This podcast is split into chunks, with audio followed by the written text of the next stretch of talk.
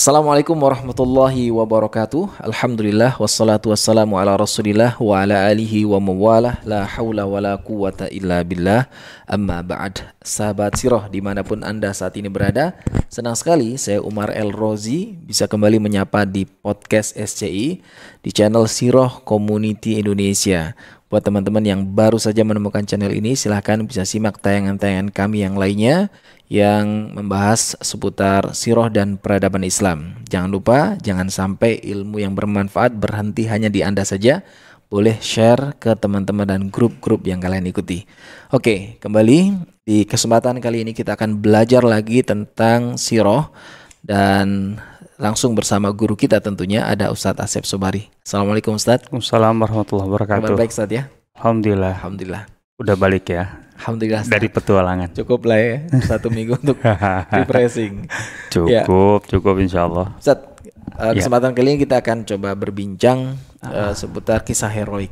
Kalau okay. membahas peperangan selalu yang diangkat adalah laki-laki. Ya. Nah ini saya menemukan uh, ya tulisan sekaligus beberapa tayangan yang membahas kisah heroik di peperangan tapi sosoknya perempuan Sat. Ya oke. Okay. Iya. Hmm. Kalau di tulisan yang saya baca sih namanya Khaulah binti Azwar ya. Ini adalah uh, seorang pejuang yang disebut-sebut sebagai perempuan pedang Allah terutama di masa Khalid bin Walid ketika berperang melawan Romawi. Hmm. Ya, kisahnya sangat heroik. Sepertinya teman-teman kalau pecinta sirah dan sejarah Islam, terutama dari kalangan putri, sepertinya sangat familiar dengan sosok ini ya. Karena sering banget uh, kita simak di tayangan-tayangan video pendek yang mengangkat tentang Khawlah binti Azwar di mana uh, dalam satu peperangan ketika ada saudaranya uh, tertawan pasukan Romawi kemudian dengan sangat heroik dengan menggunakan penutup yang Khalid bin Walid saja sampai tajub ini pasukan siapa ini? Ya. Bahkan orang-orang menyebutnya setara dengan Khalid dahsyat sekali ya pas dibuka pas diceritakan pas ditanya sang Khalid ternyata sosok itu adalah seorang perempuan dan itu adalah Kholah binti Azwar bagaimana tanggapan antum Ustaz? Hmm. Uh, kita mulai aja kali ya. Baik, Bismillah. Siap, siap nyatat nih saya ini. Alhamdulillah, salatu wassalamu ala rasulillah wa ala alihi wa sahbihi wa saya punya kesan tersendiri tentang sosok ini. Karena memang terus terang nama ini terkenal. Artinya kalau orang yang suka kisah mm-hmm. uh, dalam Islam ya, dalam sejarah Islam, kayaknya selalu ada deh artinya. Mm-hmm. Karena ini menarik memang. Okay. Artinya secara uh, peristiwanya, bobot peristiwanya, mm-hmm. perannya gitu loh, yeah. sosoknya sebagai perempuan itu menarik sekali gitu ya. Dan anak-anak sekarang ini kalau yang namanya kholah kemungkinan besar Hmm. Sebagiannya karena inspirasinya dari ini. Mungkin. Khawlah okay. binti Aswad. Ya anak saya juga Khawlah. Oh gitu. dari sini juga? Bukan, dari Khawlah binti Salah, Oh, Salah, Ya, Allah. inspirasinya dari situ. Baik. Baik. Um, uh, artinya gini. Ini bukan hanya di Indonesia terkenal. Hmm. Sebagai kisah. Oke. Okay. Di Arab sendiri juga iya. Bahkan memang uh, sebagian menyebutkan bahkan di di buku-buku kurikulum sekolah yang kisah-kisah itu ada itu kekinian lah ya iya. atau di literatur klasik juga lah itu dia masalahnya. Ya otomatis okay. ada di literatur klasik dibanding kita ya, masa kini kita okay. ada otomatis ada liter literatur klasik ya. Tapi seberapa klasik itu yang akan kita uji di sini. Oke. Okay. Gitu. Kalau saya kan membacanya di situs-situs dan tayangan YouTube saat. Ya, Indonesia maksudnya kan? Ya, tidak uh, tidak pernah uh, ngelihat rujukannya misalnya di kitab mana nah itu kita pengen. Nah ini dia Baik. karena memang kalau kita bicara uh, apa namanya istilahnya kita menguji gitu sebuah uh, cerita atau riwayat sejarah dan sebagainya otomatis kan harus ke sumber kan yeah. ya karena di situ kita apa namanya dapatkan benar atau tidak ya. jangan dari Wikipedia Wikipedia yeah. siapa pun bisa bisa yeah. menulis yeah. siapa pun bisa menambah bisa mengurangi kan uh, repot terbuka gitu ya nah, makanya menurut saya sih buku itu sampai kapan pun tetap harus uh, apa namanya uh, ada, ada gitu ya karena kalau sudah elektronik ngeri gitu ya yeah. gitu. Jadi ini terkenal sekali. Uh, sampai suatu ketika ya kira-kira kira-kira sekitar 12 sampai ya antara 12 13 tahun yang lalu lah. artinya saya dikejutkan dengan buku ini ketika saya baca sebenarnya tidak langsung sedang membaca uh, kisah Khawla tapi di dalamnya ada Khawla uh, saya kemudian ketemu dengan penulisan uh, atau dalam bagian buku ini mengangkat uh, sosok Khawla ini dalam arti mempertanyakan Ya. Hmm, bukan mengisahkan. Ya bukan mengisahkan, mengisahkan dalam arti untuk mengkritisi. Intinya oh. bagi, beliau tidak benar lah penulis buku ini. Oke. Okay. Penulis buku ini perempuan, Asma Muhammad Ziyada. Tapi ya karena memang perhatian saya tidak ke kisah itu, gitu. Lebih ini kan tentang peran politik wanita, tentang uh, terutama waktu itu saya sedang membaca masalah ya fitnah di zaman Utsman ke Ali bin Abi Thalib di sana di situ ada perang Jamal dan sebagainya lah kan. Hmm. Jadi saya lewat begitu iya. saja. Yeah. Uh, saya berpikir ya masalahnya juga common sense ya. Artinya kan cerita di mana banyak di mana-mana. Artinya di buku-buku Arab kan juga banyak itu buku-buku sastra terutama gitu ya. Hmm. Uh, saya tidak masuk ke buku sejarah. Tapi ya belakangan ketemu lagi, ketemu lagi kan gitu akhirnya. Hmm saya pikir ini saya tuh harus tuntaskan sebagai sebagai sebuah isu sejarah gitu loh bukan sekedar sebagai sebuah kisah nah okay. karena ini juga penting bagi uh, pertama para penulis di kita gitu ya artinya yang uh, terutama para penulis yang memang punya concern dengan Eh, buku-buku uh, untuk anak, terutama ya buku-buku kisah, kemudian guru-guru juga otomatis itu saya yakin guru-guru gitu, storyteller gitu ya. Konten kreator. Konten kreator sekarang kalau sekarang ya itu kan iya. baru-baru yeah. aja konten kreator. Yeah. Uh, jadi uh, artinya jangan sampai berlarut-larut lah. Okay. Gitu. Sebagai kisah memang itu udah common sense sebagai cerita, tapi uh, secara isu sejarah, nah ini dia. Uh, sebagaimana biasa ya kita di TBTB ya tenar yeah. belum tentu benar. Okay. Uh, eh, ya ini merupakan bagi saya sebagai kewajiban lah gitu ya artinya yeah. untuk concern bukan masalah isunya ini tentang hmm. tapi isu besarnya gitu ya. Okay. Karena kita memang concern di sini ya kita harus angkat dong gitu loh. Yeah. Nah mudah-mudahan ini kan jadi uh, pijakan lah gitu hmm. bagi kita semua untuk menilai dan menyikapi kisah ini dengan uh, dalam timbangan sejarah gitu ya. Nah, itu dia. Pertama masalah nama. Ini, Ini disebut Ustaz. Hmm? Kitabnya kitab apa Ustaz? Boleh disebutin. Uh, eh, Daurul Mar'ah Asyasi. Buku ini sudah pernah diterjemahkan seingat saya oleh Pustaka Al-Kausar. Uh, peran politik wanita. Oh, gitu. judulnya. Hmm. Silahkan baca di situ. Yep. Oke. Okay. uh, pertama masalah nama. Oke. Okay itu yang saya ketahui lebih banyak menulis Khawlah binti Azur. Oke. Okay. Karena memang tulisan Arabnya gitu, gitu. Khawlahnya gampang lah, bintinya gampang. Hmm. Al uh, Hamzah hmm. Zai Waw Ro. Hmm. Itu banyak yang membacanya Azur. Bisa juga terbaca Azwar berarti. Bukan bisa juga, itu salah. Oh. Yang betul Azwar. Oh. Al Azwar. Oke. Okay. Ya. Karena itu lakab, itu julukan. Julukan dari uh, seseorang gitu, ya, yaitu Al-Azwar yang nama sesungguhnya adalah Malik. Jadi Malik itu uh, julukannya Al-Azwar. Uh, karena ini terkait dengan sebenarnya Khawla binti Azwar ini, kisah ini tidak berdiri sendiri. Kemunculan kisah ini. Hmm. Kemunculan kisah ini sebenarnya bisa dikatakan menumpang pada sosok yang uh, sangat terkenal dalam sejarah kita. Uh, terkenal itu maksudnya uh, luar biasa lah hebohnya, gitu ya. Yaitu Dirar bin Al-Azwar. Gitu ya. Saudaranya ya, saudara. Ya disebut dalam kisah ini sebagai saudara. Oke. Okay. Disebut sebagai saudara. Hmm.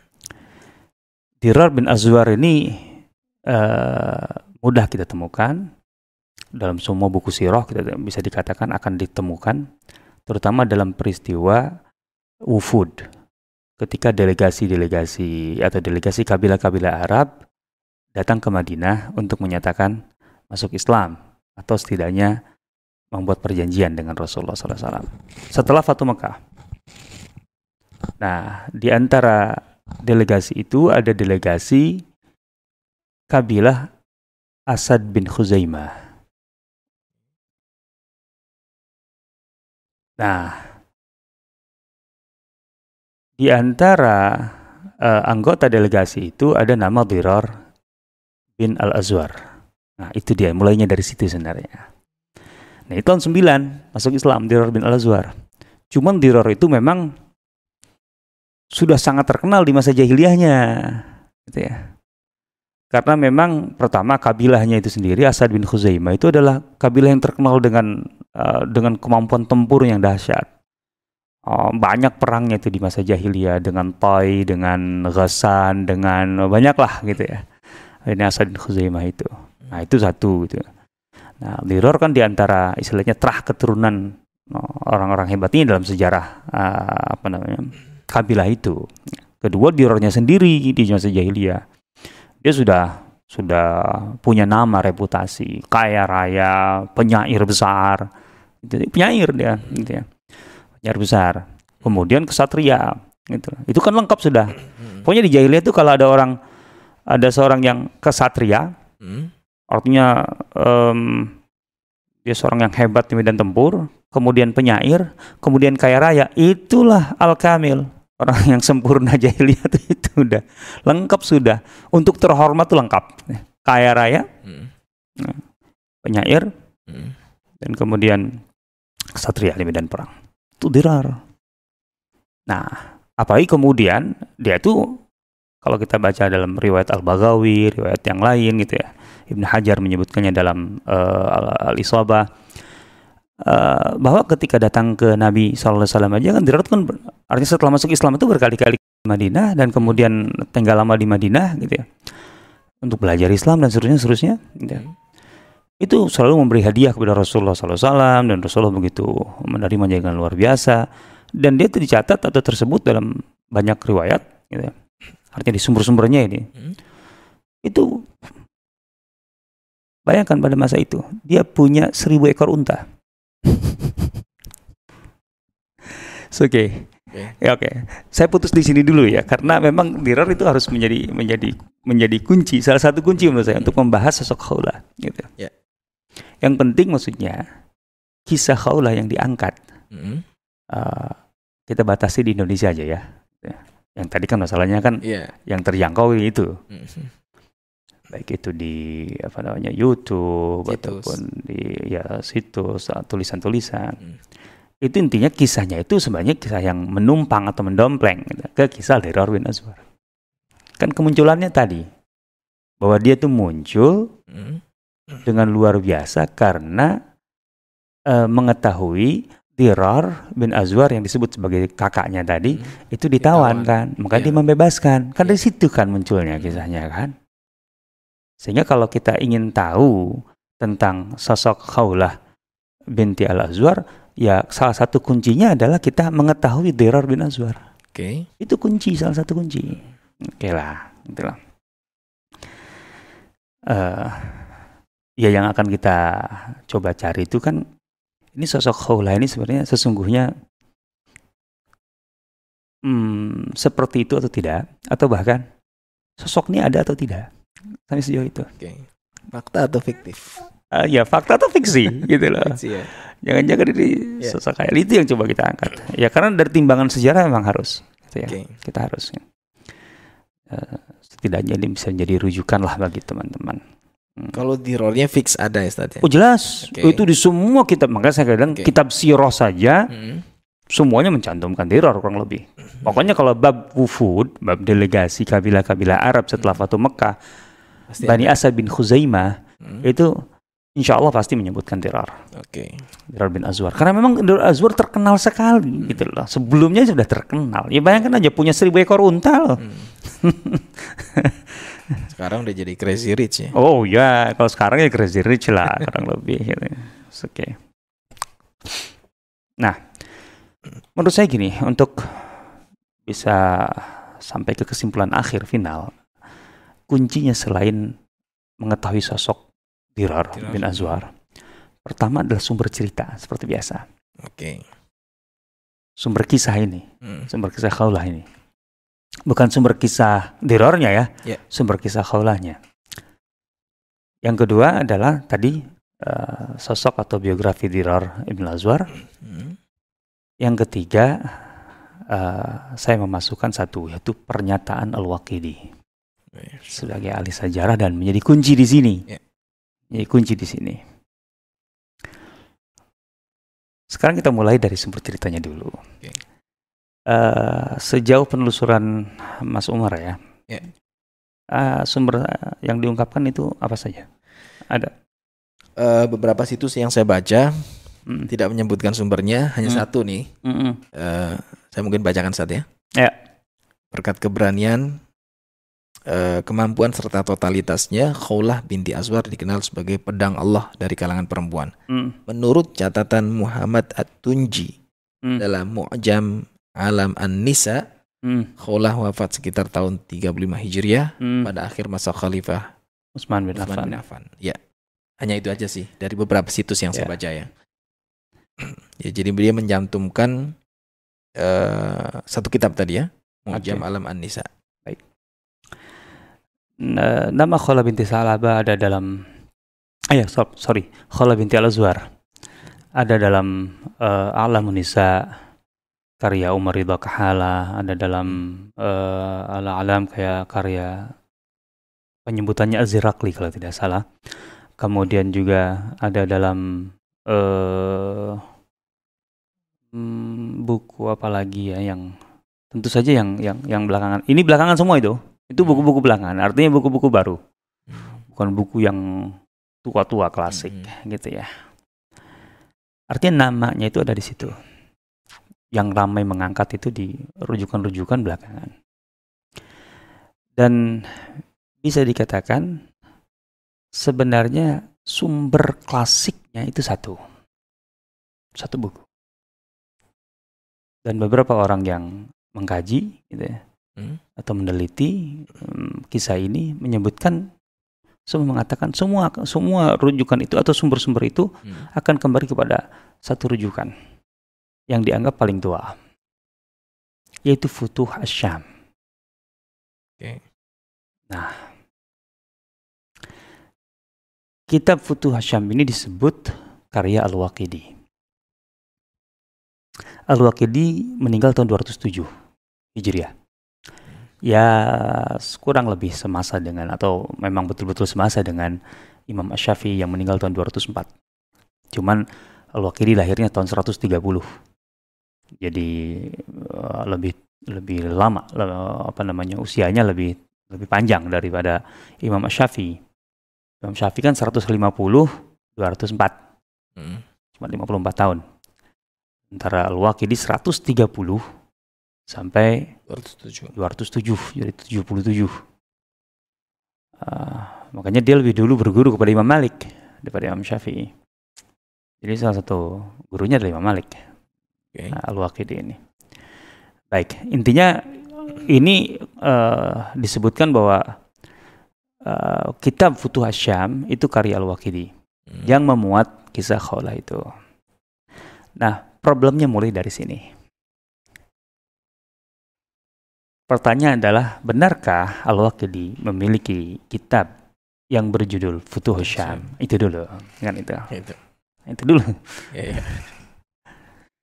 Nah, dalam hal ini beberapa eh, sumber, terutama yang apa namanya, yang yang punya concern terhadap bibliografi ya, eh, artinya perbukuan, itu menyebut di antara salah satu karya eh, Al-Waqidi adalah Futuh Syam, kitab Futuh Syam. Al- eh, Ibnu Nadim dalam kitabnya Al-Fihris ya, menyebut itu. Kemudian eh, juga Yaqut Al-Hamawi dalam kitab Mu'jam Udaba ada di kita di sini. Kemudian As-Safadi juga dalam kitab Al-Wafi bil Wafayat ada juga kitabnya di sini di rumah Sirah. ya. Ada, semuanya ada itu. Itulah lengkap. Loh, kan nggak lengkap sih. Ma- kurang ya? Masih banyak Jauh yang ya? nggak punya yang nggak ada. Tapi yang disebut ini disebut ada. ada ya, ya? Ya. nah, dan lain-lain. Oke. Gitu ya. Eh, dalam hadiatul arifin dan lain sebagainya. Artinya memang disebutkan bahwa Al-Waqidi itu punya kitab yang berjudul uh, Futuh Syam. Al-Waqidi ini kitabnya banyak. Hmm. Yang disebutkan aja ada sekitar 30-an. Sekitar 30-an, 30 buku. Hmm. Dan Al-Waqidi ini uh, kita pernah bahas kan? Yeah. Tapi dalam konteks bukunya Al-Maghazi. Al-Waqidi ini diakui sebagai kalau dalam dalam dalam apa namanya? Uh, hafalan. Hafalannya banyak sekali itu diakui oleh Ibnu Mubarak kalau hafalannya hmm. al-bahr gitu ya karena bahran fil maghazi jadi al-wakil itu hafalannya luar biasa banyak sekali dan dengan bukunya juga yang banyak nah, banyak bukunya cuman hilang semua hmm. hilang semua termasuk maghazi itu Zat uh, maghazi itu uh, bisa dikatakan itu yang tersisa gitu ya dan konsennya ke... dan riwayat-riwayat uh, Al-Waqidi. Nah, ini yang kemudian bisa dikatakan menyimpannya itu adalah sekretarisnya sekaligus muridnya Ibnu Sa'ad. Maka kita, kalau kita ingin tahu banyak uh, riwayat Al-Waqidi ya dari Ibnu Sa'ad itu. Hmm. Gitu. Tapi itu kan bukan semua. Hmm. Gitu. Jadi bukan semua riwayat Al-Waqidi ada di situ, enggak. Dalam Tabaqat Ibnu Sa'ad ada riwayat-riwayat lain. Nah, menariknya Al-Waqidi menyatakan ketika bukunya begitu banyak itu itu dia dia mengatakan bahwa yang ku hafal lebih banyak daripada yang ku tulis. Nice. Soalnya. Jadi nggak menulis Oke, nah uh, ya ada sekitar 30 buku Al-Waqidi dan sumber-sumber itu menyebutkan ada salah satunya adalah Futuh Asyam hmm. kan gitu. Yang jadi masalah kemudian para pengkritisi atau para kritikus gitu ya mengatakan bahwa kitab Futuh Syam yang kemudian jadi rujukan kisah Khawlah binti Salabah artinya kitab Futuh Syam yang beredar yang beredar hmm. sekarang. Dan itu dinyatakan adalah karya Al-Waqidi itu sudah diteliti. Itu bukan karya Al-Waqidi. Judulnya Futuh Syam. Hmm. diklaim itu karya Al-Waqidi tapi setelah diteliti isinya itu bukan karya Al-Waqidi. Nah ini dia. Yang mengkritik ini ada Ahmad Adil Kamal dalam kitab uh, At-Tariq ila Dimashq di halaman 79 dan berikutnya. Sebelah kiri apa sebelah kanan, Zat? Gak usah lah. Cetakannya kalau berbeda kan juga oh, iya. berubah itu sudah. Gitu ya. Terus kemudian uh, dikritisi oleh belakangan, uh, oleh ini juga, uh, kemudian oleh Asma Muhammad Ziyada kemudian dikritisi juga oleh uh, Dr. Muhammad Samil Asulami, uh, Asulami hmm.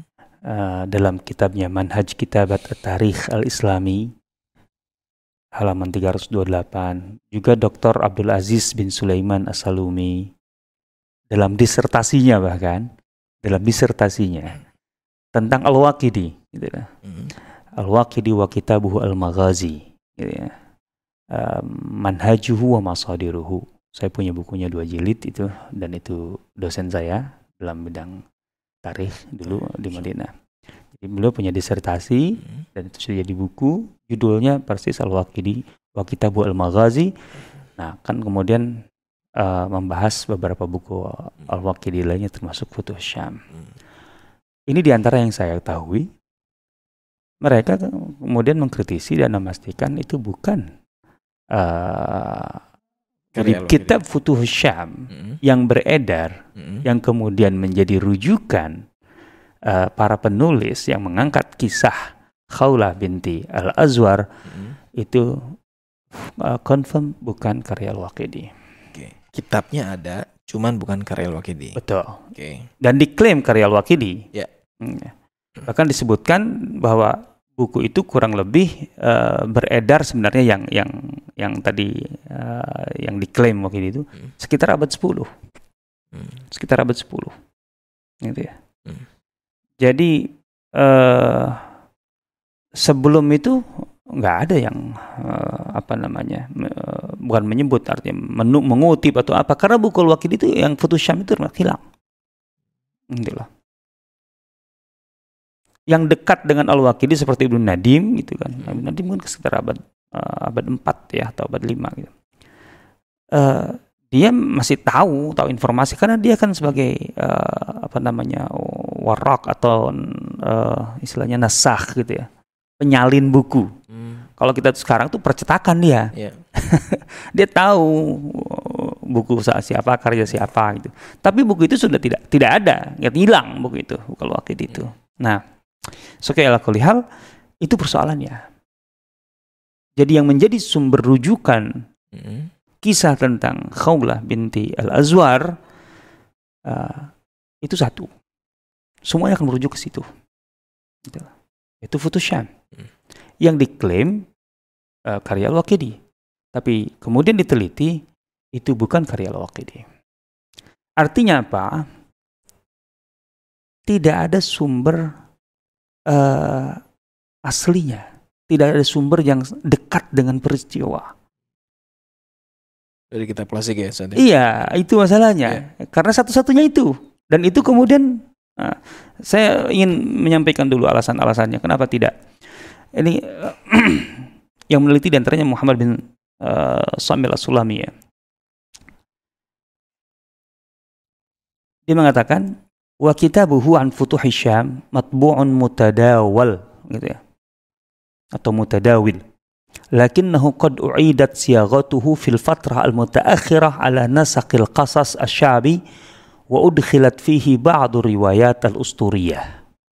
Di halaman 328 di footnote-nya dia mengatakan itu.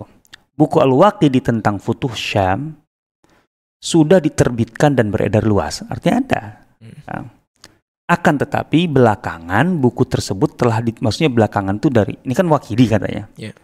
Artinya jauh setelah Wakidi kemudian buku tersebut telah ditulis ulang dengan gaya cerita rakyat dan ditambahkan ke dalamnya sejumlah cerita fiktif. Penelitian beliau. Uh, di antara yang membuktikan, gitu. pertama buku buku ini buku cerita, bukan buku sejarah. Hmm. Al-Waqidi nggak menulis buku cerita Al-Wakil menulis sejarah. Artinya orang yang yang uh, biasa untuk membaca uh, gaya apa namanya satu penul gaya penulisan itu. Al-Waqidi kan riwayatnya ada gitu ya, bukunya ada. Kan nggak mungkin uh, kemudian tiba-tiba dia punya gaya yang berbeda gitu yang sama sekali yang uh, tidak biasa dikenal dari dia gitu kan kamu itu sulit itu gitu ya. Jadi bukunya buku cerita, kitab kasas yang futuh futuh uh, Syam tuh. Hmm. Jadi bukan buku sejarah. Beda antara buku sejarah dan buku buku cerita. Hmm. Alur, gaya bahasa, susunan kata dalam buku Futuh Syam yang uh, beredar itu itu berbeda dengan gaya Al-Waqidi dan gaya penulisan di masanya. Satu. Yang kedua, gitu di dalam buku Futusham yang ber, yang beredar itu yang diklaim karya Al-Waqidi itu menyebut banyak tokoh kesatria yang tidak dikenal. Artinya tidak dikenal itu tidak ada biografinya dalam buku-buku biografi, nggak ada. Ya. Yang ketiga, para perawi yang menceritakan kisah futuhat dalam kitab tersebut tidak terdapat dalam buku-buku biografi atau terajum. Jadi sanadnya aja banyak yang tidak dikenal. Gitu loh. Ini kan semakin sulit. Padahal, padahal kalau itu wakidi, wakidi itu kan ketahuan guru-gurunya siapa, kan ketahuan, ada datanya. Dan bisa dicek. Dan silsilah sanadnya gitu loh. Nah, ini enggak, gitu loh. Jadi banyak yang tidak dikenal. Nah, maka kemudian kesimpulannya, fakta ini menguatkan kesimpulan, kata uh, eh, Dr. Rasulami, bahwa buku tersebut bukan tulisan Al-Waqidi. Wa hadza ma yu'aw hadza yu'akkidu ala masihhati nisbatil kitab lil Waqidi. Beliau. Nah, Dr. Abdul Aziz Salumi ketika membahas tentang buku ini, ya, dia bilang saya sudah membacanya dan kesimpulannya wa ala hadza yakunu ma dzakarahu Ibnu Nadim. Ya kan tadi dasarnya. Ibnu Nadim menyebut memang ada kitab Futuh Syam karya Al-Waqidi. Tapi apakah kitab Futuh Syam yang disebut Al-Waqid uh, uh, Ibnu Nadim itu adalah buku Futuh Hasyam yang beredar sekarang. Itu masalahnya. Wa ala hadha yakunu ma dzakara Ibnu Nadim ghairu hadzal kitab al-mutadawil al-mansub lil Waqidi. Berdasarkan ulasan di atas kitab Futuh Syam yang disebut Ibnu Nadim yang disebut Ibnu Nadim berbeda dengan kitab yang beredar dengan judul yang sama yang diklaim sebagai karya Al-Waqidi. Jadi persoalan awal ini jelas, Hmm. persoalan sumber. Sumber ya. bahwa sumber-sumber tulisan uh, sumber uh, tulisan tentang uh, Khawlah binti Al-Azwar itu akan mengerucut merujuk artinya sumber klasiknya ke Futuh Syam yang diklaim kalau Al-Waqidi. Hmm. Tapi kemudian setelah diteliti buku Futuh Syam yang beredar menjadi rujukan itu bukan karya Al-Waqidi. Itu salahnya. Hmm. Nah, setelah itu masalahnya apa? Nah, para peneliti kan nggak berhenti di situ. Ya. Mungkinkah ada sumber-sumber lain yang klasik yang menyebut khawlah? Nggak ada. Itu salahnya. Arti sumber klasik abad ke tiga, abad keempat, ya, bahkan abad kelima, sampai abad eh, ketujuh sekalipun. Nah, saya katakan tadi kan ini kan sosok khawlah itu numpang Numpang. ke sosok dirar Hmm. ketika membahas dirar dengan bin Azwar ya, itu enggak ada saya baca dari eh, Ibnu Abdul Bar dalam Al-Istiab ada kitabnya di sini kemudian Jamharat Ansab Al-Arab karya eh, Ibnu Hazm ada juga di sini kitabnya di rumah sirah kemudian eh, kitab Usdul Ghaba karya Ibnu Athir kemudian ada di sini juga kemudian eh, kitab apa lagi eh, yang tidak ada di sini Hmm. uh, Jamharat uh, An- An-Nasab karya uh, Hisham bin Muhammad Al-Kalbi. Kemudian siapa lagi? Uh, pokoknya itu buku-buku inilah, buku-buku tarajum, buku-buku nasab gitu ya, buku biografi. Uh, dan tentu saja kan Dirar itu sahabat gitu. Hmm. Uh, sampai abad 8 kemudian di situ ada Az-Zahabi menulis dalam Syiar Alam Nubala tentang Dirar enggak ada satupun yang mencantumkan Khawlah bintil Azwar. Padahal kan terkait Ya. dalam satu peristiwa yang sama. Hmm. Enggak ada. Itu persoalannya kemudian. Artinya ketika tidak ada eh, kisah tentang uh, Khawlah bintil Azwar yang tentu saja terkait dengan Dirar bin Azwar dalam kitab-kitab yang membahas Dirar bin Azwar ini menjadi problem besar. Jadi tidak ada kisah heroiknya atau tidak ada sosoknya. Namanya juga nggak disebut bahkan Hmm. Sama sekali nggak disebut. Ibnu Sa'ad itu mm, eh, kan kemungkinan Khawlah itu sahabiah kan, kemungkinannya kan karena Dirar kan masuk Islam eh, di tahun 9 Hmm. gitu ya. Dan kemudian apa namanya di awal-awal masa eh, ini kan perangnya yang terkenal eh, di mana Khawlah itu muncul itu ada Ya. perang Ajnadin kan. Perang Ajnadin itu kan di Palestina. Itu di masa akhir Abu Bakar As-Siddiq. Artinya kemungkinan masuk Islamnya kan di masa Nabi. Ada kemungkinan sahabi, ada kemungkinan lah. Tapi mungkin juga tabiin, mukhadram, ada kemungkinan. Mas oke. Artinya dengan segala kisahnya, ceritanya yang begitu heroik, ada syair-syairnya kan seharusnya terkenal kan. Hmm. Karena dalam kitab Futuh Syam itu kan ya begitu, syair-syairnya apa yang terkenal sekali lah gitu. Hmm. Bahkan di sini di kitab Mu'jam Tarajim Syuara gitu ya, disebutkan, disebutkan uh, tentang uh, Khawlah binti Azwar itu. Gitu ya. Sebutkan gini, saya bacakan ini pendek aja ya. Khawlah binti Al-Azwar Al-Asadi. Tapi ini agak agak rumit ini. Kalau saya nih. Ketika nyebut Khawlah binti Al-Azwar Al-Asadi, berarti kan Al-Azwar ini ayahnya itu dari Bani Asad Al-Asadi. Tapi si penulis buku ketika mencantumkan namanya sebagai judul Khawlah binti Al-Azwar Al-Kindia. Khawlah ini orang kin, Kindah. Ini dan itu problem juga di buku itu, di buku Futuh Hasyam yang Futuh Syam yang kemudian dikutip oleh banyak penulis dan sebagainya. Karena sebagian menyebut dari Kindah. Ya. Sebenarnya dari Kindah atau dari Asad? Lu beda itu. Beda ya. Lo Asad itu di utara. Di timur laut, utara utara timur. Lah Kinda di selatan. Gimana? Ini orang mana? Itu dua kabilah yang berbeda itu. Kan ini Bani Asad Iya. bin Khuzaimah. Itu kabilah Mudar. Hmm. Gitu. Ini Kindah lain.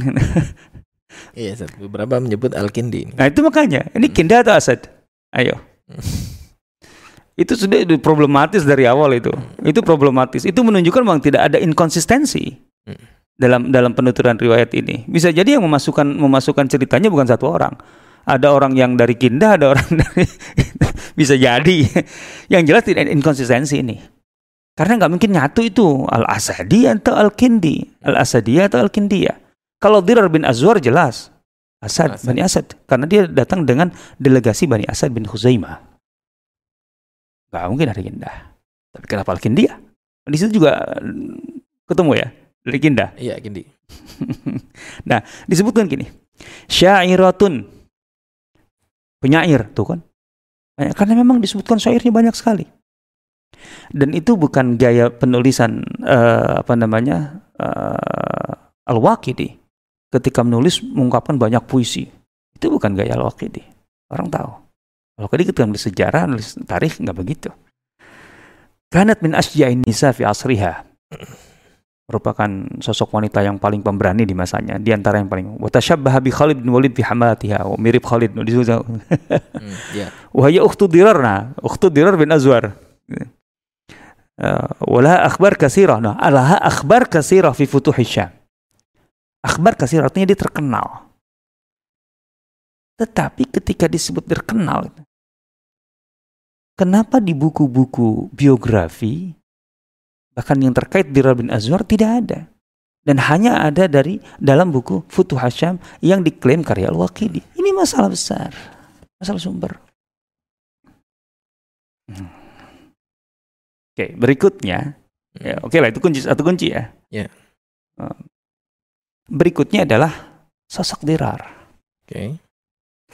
Ini problem lain nih yang tidak mudah dalam dalam penelusuran sejarah. Artinya bukan mudah- tidak mudah menelusurinya. Artinya untuk menerimanya sebagai kebenaran itu tidak mudah. Sekarang pertanyaan pertama. Dirar bin Azwar itu masuk Islam tahun 9. Meninggal di mana? Kapan? Itu kunci. Yang jelas memang Dirar bin Azwar bersama Khalid bin Walid karena ditugaskan oleh eh, eh, apa oleh oleh Abu Bakar Siddiq. Khalifah Sadid ya. Oh iya, oleh Abu Bakar Siddiq untuk menumpas gerakan murtad kaum murtad. Eh, dimulai dari uh, Tulaiha Lasadi karena kan itu masih masih bagian dari kabilahnya, sukunya. Hmm. Maka tugasnya ke situ. Jadi Dirar itu termasuk tokoh Bani Asad yang bertahan mempertahankan Islam dan dia menjaga sebagian kabilahnya agar tidak terpengaruh oleh Tulaiha. Gitu loh. Nah Tulaiha ini kan kemudian bekerja sama dengan banyak ada beberapa kelompok Arab kan. Di antaranya kemudian eh, Malik bin Wairah kan. Maka kemudian kasus Malik bin Wairah dengan Khalid itu itu melibatkan Dirar bin Azwar. Kan di situ terkenalnya. Hmm. Nah, sampai kemudian kan setelah itu baru ke Musailim al-Kadzab kan. Nah, itu sampai titik ini bisa dikatakan semua sumber menyebut itu. Sampai ke Yamama sampai perang melawan Musailim al-Kadzab. Setelah itu perbedaan versinya sangat-sangat besar. Sumber-sumber. Setelah Yamama ini. Oke. Kan kita tahu setelah Yamama Khalid itu kan eh, diminta ke Irak kan bergerak ke Irak oleh Abu Bakar Siddiq untuk apa namanya ya sejadi sebagai pemimpin tertinggi tapi intinya eh mendukung gitu ya. Bukan mendukung berarti kerjasama lah. Tapi kemudian menjadi pemimpin. Musanna bin Harithah Syaibani yang lebih dulu di Irak. Kemudian baru dari situ dari dari dari Irak Abu Bakar mengarahkan Khalid di akhir hayat Abu Bakar ke Syam. Kan itu untuk membantu kaum muslimin di Syam. Hmm. kan gitu. Itu kan terjadi. Nah, di sini yang kemudian setelah Yamamah ini, gitu ya, Dirar ini bersama Khalid sampai di mana? Gitu. Ada yang mengatakan, ya di Yamamah itu terakhir. Itu versi pertama. Oke. Versi kedua, enggak. Tapi di Ajnadin. Artinya meninggalnya di Ajnadin, bukan di Yamamah. Ya. Ada yang mengatakan enggak. Eh, ini kan masih Abu Bakar. Hmm. Dirar sampai masa Umar. Meninggalnya di Kufah. Meninggal di Kufah paling cepat sekitar tahun 16, 15, 16. Gitu ya. Ada yang mengatakan enggak, dia ke Jazirah, di Haran meninggalnya. Kalau yang mengatakan enggak, dia di Ma- Damaskus meninggalnya gitu. nih. Ini semua diungkapkan oleh Ibnu Asir dalam kitab Usdul Ghabah. Versi-versi ini. Saya ambil dari situ aja. Artinya banyak versi. Kisah tentang Dirar ini banyak versi. Hmm. Gitu loh. Hmm. It's okay. Gitu. Yang menyebut di Yamamah adalah Al-Waqidi dan Ibnu Sa'ad. Di antaranya ya. Yang dimut di Ajnadin ada Musa bin Uqbah, ada Ibnu Abdul Bar, ada Az-Zahabi. Yang menuju Ajnadin. Gitu ya. Yang menyebut di tempat lain lain lagi lah. Pokoknya ba- versinya banyak lah ini ya. Banyak. It's okay. Kenapa ini penting? Sekarang kan pertanyaannya, kisah ini, Hmm. Dirar masih hidup kan? Masih. Oke, Karena tertawan tadi ya. oke, oke. Di perang apa? Soalnya harus dibaca lebih lengkap itu. Dirar itu ditawan. Itu Oke. pertama. Hmm. Ada nggak Mas Umar mendapatkannya? Itu penting. Eh, disebutnya sih perang melawan Romawi. sih, Iya, kalau perang Romawi berarti bukan di bukan di Yamamah, bukan di Irak, berarti di Syam. Gitu ya. Otomatis dong Romawi di Syam. Ya. Nah, kan tadi kan banyak Damaskus, Hmm. kemudian Ajnadin, Damaskus gitu. Hmm. Ada nggak keterangannya? Tidak Sat. Nah, kalau dalam tulisan Arab saya dapat di Ajnadin. Jadi peristiwa itu di Ajnadin. Dan itu yang disebut-sebut yang berasal dari Futuh Hasham itu. Nah, ketika diselamatkan kan masih hidup kan? Hmm. Setelah itu meninggalnya kapan? Disebutkan nggak situ? Enggak. Dirar. Enggak ya. Hmm. Yang jelas di Ajnadin masih hidup kan? Bukan meninggal. Di kisah itu. Hmm. Ini problem problem besar. Kenapa? Itu sumbernya siapa tadi? Sudah setelah kita Kitabnya. bahas tadi. Kitab kitabnya kan. Sumber klasiknya apa? Oh, Futuh Syam. Itu Syam Al-Waqidi. Hmm. Dan di dalam kisah yang berasal dari Futuh Syam itu disebutkan peristiwa Khawla binti Azwar menyelamatkan saudaranya Dirar bin Azwar itu di Ajnadin dan itu masih hidup. Artinya ada kemungkinan masih hidup setelah itu. Meninggalnya nggak disebutkan kapan, Hmm. tapi yang jelas di Ajnadin masih hidup. Itu berdasarkan sumber Futuh Syam yang diklaim dari Al-Waqidi. Nah sekarang, pendapat Al-Waqidi sendiri. Dirar itu meninggal di mana? Menurut Al-Waqidi, Dirar bin Azwar itu meninggalnya di Yamamah. Yamamah itu tahun 12. Ajnadin tahun 13. Dan ini lebih kuat. Artinya sumber yang menyebutkan bahwa uh, Al-Waqidi berpendapat Dirar bin Azwar itu meninggal tahun 12 di Yamamah itu jauh lebih kuat. Karena dis- disebutkan dalam Ketabakat Ibnu Sa'ad dan Ibnu Sa'ad adalah murid terdekatnya Al-Waqidi yang paling uh, bisa dikatakan uh, concern mencatat riwayat-riwayat Al-Waqidi. Saya dapatkan betul pernyataan ini dalam dalam kitab At-Tabaqat. Nah, ini pernyataan Waqidi menurut saya kunci banget nih. Hmm. Dalam kitab At-Tabaqat Al-Kubra jilid 6 ayat uh, halaman 111 Ibnu Sa'ad mengungkapkan mengangkat riwayat Al-Waqidi ini. Qala Muhammad bin Umar, itu Al-Waqidi. Qala Muhammad bin Ja'far, maka sadirarun bil Yamamah majruhan. Setelah perang Yamamah itu Dirar eh, apa namanya? terluka parah.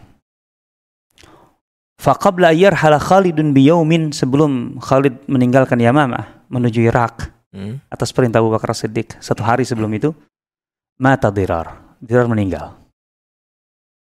Berarti meninggalnya di Yamamah. Jelas qabla ayar hal Khalid biyaum. Sebelum Khalid meninggalkan Yamamah menuju Irak maksudnya.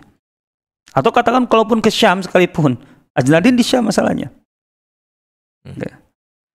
Qala Muhammad bin Umar wa hadza asbatu indana. Ada riwayat yang mengatakan min ghairihi.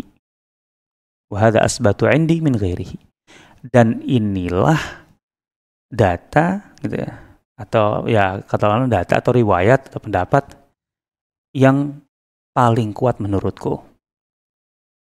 Berarti memang ada beberapa versi. Tapi menurut Al-Waqidi sendiri, Al-Waqidi menyatakan bahwa ini asbat.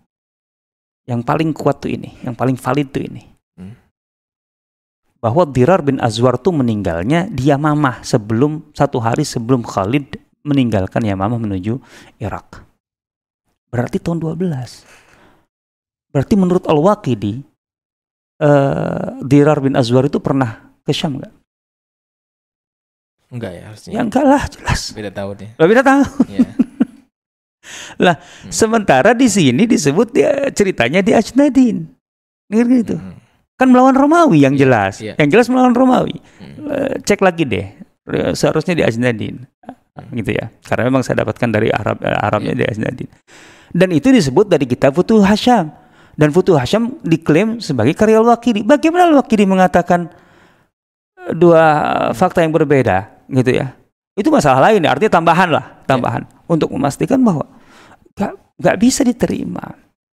Ya. Kalau memang itu dari Al-Waqidi ini, ini jelas-jelas. gitu. Dan ini lebih valid karena sumbernya clear gitu dari Ibnu Sa'ad. Ibnu Sa'ad adalah sekretarisnya Al-Waqidi mengatakan Al-Waqidi bahwa huwa asbatu indana.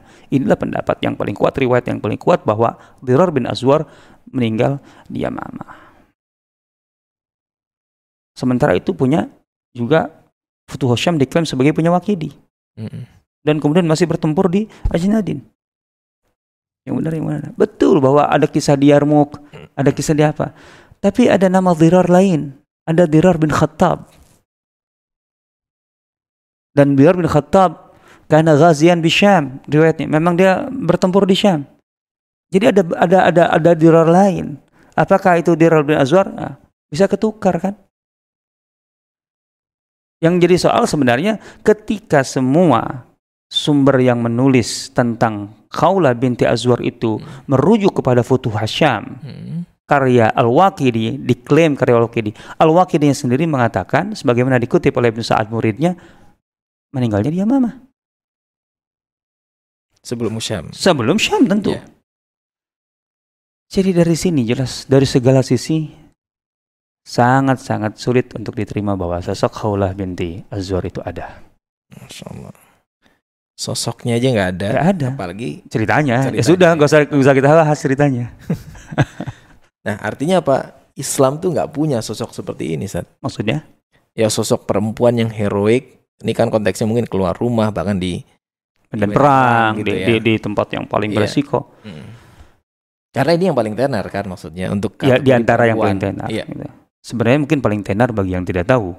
Oh gitu. Ada lagi Iya, harusnya ya. Banyak banget. Perlu kita angkat tuh. Eh, hangat. lah, Nusaibah, Ummu Umar dari sejak zaman Rasulullah bersama Rasulullah di Uhud. Itu jelas valid sekali. Hmm. Riwayatnya Oke. kuat sekali. Banyak sekali riwayatnya. Nusaibah tuh Ummu Umar. Hmm. Yang ikut bayat Aqabah kedua. Gitu ya. Bayang seorang wanita ikut bayat Aqabah tengah malam. Kebayang gak tuh suasananya?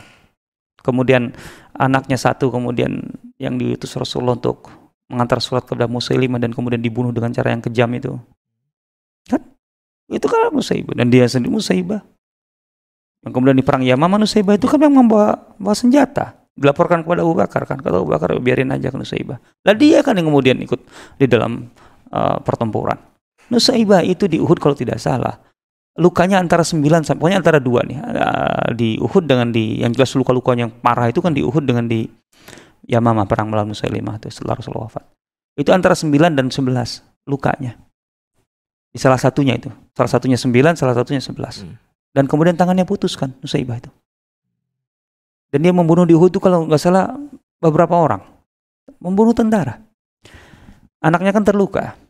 Ketika anaknya terluka, kan di situ kan dia dua anaknya dengan suaminya kan menjaga Rasulullah, artinya membentengi Rasulullah. Sampai Rasulullah mengatakan ke mana pun aku mengarah di situ ada Nusaibah. Nusaibah. Artinya Nusaibah itu memang memperhatikan dia harus menjadi perisainya Rasulullah. Ke mana Rasul bergerak Nusaibah harus bisa berada di situ. Ketika anaknya terluka Rasul kan berteriak, Nusaibah anakmu bantu dulu. Kan di ini dulu di uh, ikat lukanya. Hmm. Begitu kemudian Rasul tahu siapa yang melukai melukai anaknya. Ketika yang melukai anaknya itu muncul kata Rasul, Nusaibah itu yang melukai anakmu, dihantam sama Nusaibah. Nusaibah ya. Ya itu ini contoh Iya, Nusaibah. iya. Saya berikan eh, ini menarik. Ini buku ini uh, Daur Mar Ya. fi Ahdin Nabi SAW wa uh, Al Khulafa Rashidin karya Asma Muhammad Ziyadah. Ini perempuan penulisnya. Wanita tadi ya Ustaz ya. Ya, di masa Rasulullah dan masa Khulafa Rashidin. Oke. Ini tesis master ya. Hmm. Artinya bukan buku sembarangan tesis master dan luar biasa menurut saya kuat gitu. Penulisnya perempuan saat ya. Perempuan Asma Muhammad Ziyadah. Oke.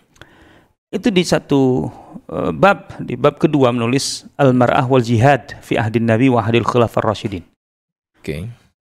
wanita dan jihad di masa Nabi dan Khulafaur Rasyidin. Hmm. Bab kedua tentang itu coba ya kan. Dan menyebutkan di sini gitu ya. Pertama dari membahas tentang eh, peran wanita dalam jihad gitu ya. Kemudian membahas tentang eh, data perang-perang besar di mana kehadiran wanita itu dipastikan ada. Ada fakta yang sejarah menyebut di perang Badar, di perang Uhud, di perang eh, apa namanya eh, di perang Muraisi, di perang Khandak, di perang eh, Bani Quraidah, kemudian Hudaybiyah, kemudian Khaybar, kemudian Umrah Qadha, Fatu Makkah, Hunain Taif. Ada wanita di situ, ada data-datanya. Silakan baca bukunya. Oke. Artinya jangan khawatir ketika tentu saja ini bagian dari eh, apa namanya mm, isu ilmiah dan eh, tentu saja upaya kita ya Hmm. untuk menelaah untuk eh, ya mengukur lah apa Hmm. istilahnya Em, menimbang lah ya. Hmm. menimbang kisah-kisah itu dalam bobot sejarah gitu ya. Dan kemudian hasilnya tadi eh, sosok Khawlah binti Azhar itu tidak pernah ada dalam sejarah kita. Bukan berarti kemudian kita tidak punya eh, contoh yang lain. Banyak sekali. Silakan dibaca di antaranya buku ini. Baik. memang di sini juga ada buku eh, apa namanya Sahabiat al-Muharibat. Al Muharibat cuman masalahnya Khawlah juga dimasukkan di situ Oh, gitu. itu yang menurut saya nggak serak itu di situ ini Baik, Masya Allah. Jazakallah khair Ustaz ya. Ya. Jadi kita punya eh, gambaran utuh tentang kisah heroik seorang Khawlah binti Azwar ditinjau dari paling tidak dari tiga sisi utama ya. Tadi ada sumber kisahnya, Hmm. kemudian sosok saudaranya yang disebut eh, di sini ani Diror eh, bin Azwar, Hmm. kemudian bahkan komentar dari seorang penulis yang disebut sebagai kitab rujukan utamanya. Ini seorang eh, komentar di Al-Wakili.